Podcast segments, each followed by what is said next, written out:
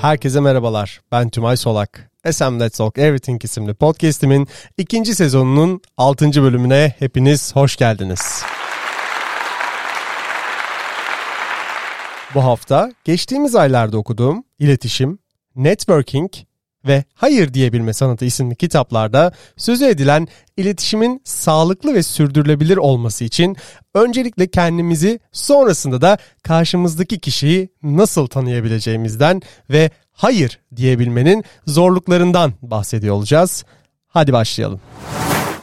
İlk olarak Harvard Business Review 10 Must Reads yazarları tarafından kaleme alınan İletişim isimli kitaba dair notlarımı sizlerle paylaşmak istiyorum. Öncelikle bir kurumda ister stajyer olun, isterseniz de CEO, iletişim kurabilmek ve karşılıklı anlaşabilmek için birbirinizi tanımanız gerekiyor.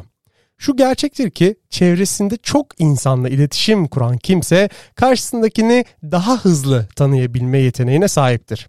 Ancak unutmayın ki doğru sınıflandırma ile kısa zamanda karşınızdakini tanıyabilmek de mümkündür aslında bakılırsa 5 tip insan bulunmaktadır. Bunlar karizmatikler, düşünürler, kuşkucular, takipçiler ve kontrolcülerdir. Kısa kısa özelliklerinden bahsedecek olursam karizmatiklerle başlayalım. Karizmatikler yeni fikirlere kolayca merak duyan, heyecanlı, konuşkan ancak karar alırken duyguları ile birlikte enformasyona da yani bilgiye de önem veren kimselerdir.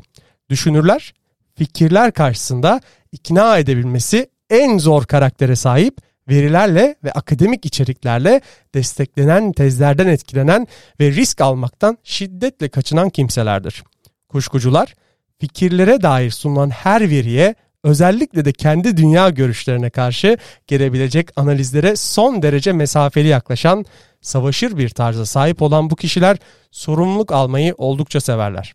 Takipçiler fikirler özelinde aldıkları kararları geçmişte hangi koşullar altında aldıklarını her zaman hatırlamakla birlikte diğer güvenlikleri kişilerin benzer kararları nasıl uyguladıklarını takip eden ve riskten kaçınan kişilerdir. Ve son olarak kontrolcüler duydukları fikirlere dair kuşkulu yaklaşan, belirsizlikler içerisinde kalmaktan nefret eden, fikirlerin salt olgunluklara ve analizlere dayandırılır ve seven ve asla heyecanlanmayan kimselerdir. Sırada yazar Ertuğrul Belen tarafından kaleme alınan Networking isimli dair kitaba dair notlarımı sizlerle paylaşmak istiyorum.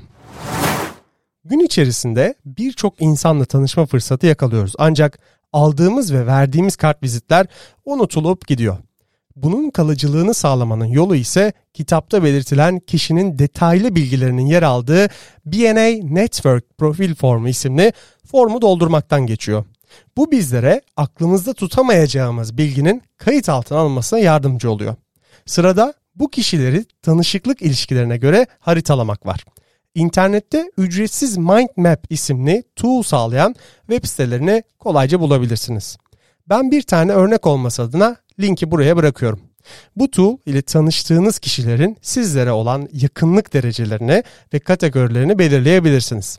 Bu sayede kimi kimin vasıtasıyla hangi alanda tanıdığınızı rahatlıkla hatırlayabileceksiniz. Son olarak ise tanıştığınız kişiye etkili bir elevator pitch yapabilmelisiniz.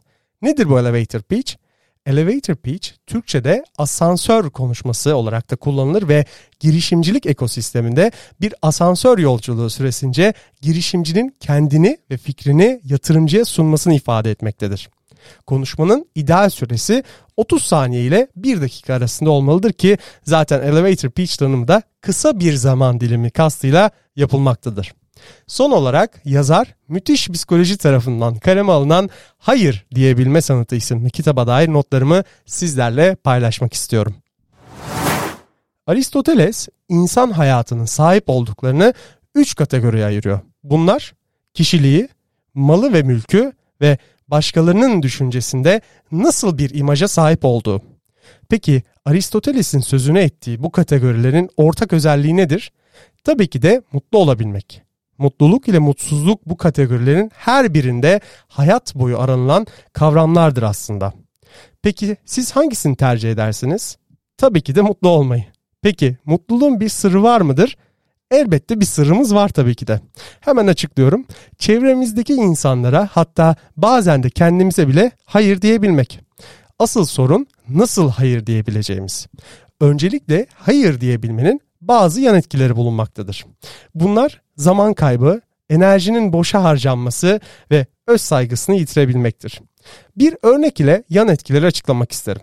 Eğer orta şekerli bir Türk kahvesi seviyorsanız gittiğiniz yerlerde kahvenizi nasıl alırsınız sorusuna vereceğiniz cevap orta şekerli Türk kahvesi rica ediyorum olmalı.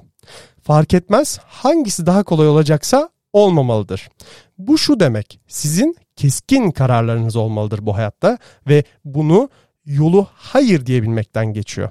Hayır diyemediğimiz her bir durumda ise kişisel sınırlarınız ihlal olur, stres ve iş yükünüz artar, ilişkileriniz zarar görür ve maddi kayıplar kaçınılmaz olur. Peki hayır diyebilmeyi nereden başlamalıyız derseniz öncelikle hayır demenin bir bedeli vardır. Bu bazen en yakın arkadaşınızın size küsmesi, iş arkadaşınız ile aranızın açılması veya aileniz ile yaşayacağınız tartışmalardır. İşte size hayır diyebilmenin sırları. Adım adım hayır diyebilme sanatı dürüst ve net olun. Zaman kazanmaya çalışmayın. Kendiniz için zaman isteyin. Bahane üretme dürüstlüğüne direnin. Kararınıza sahip çıkın. İstekte bulunanla yeniden planlama yapın. Alternatifler üretin. Kibar olun. Kaybetme korkunuzla yüzleşin ve en önemlisi de kim ne tepki verirse versin başkalarının tepkilerinden siz asla sorumlu değilsiniz. Evet, özetlemek gerekirse. Her üç kitap içerisinde de söz edilen aslında tanıştığımız kişileri iyi tanıyabilmemiz, sonrasında ise bağlantıda kalmak için kendimizi en doğru şekilde tanıtmamız gerekiyor. Aynı zamanda hayır demek hayatımızda zaman kazanmanın yegane yoludur.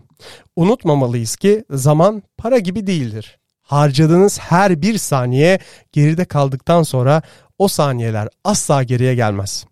Evet, bu haftalıkta benden bu kadar. Umarım sizler de benim kadar keyif alıyorsunuzdur. Yorumlarınızı için bana mail atabilir veya LinkedIn üzerinden ulaşabilirsiniz. Gelecek hafta görüşmek dileğiyle. Hoşçakalın.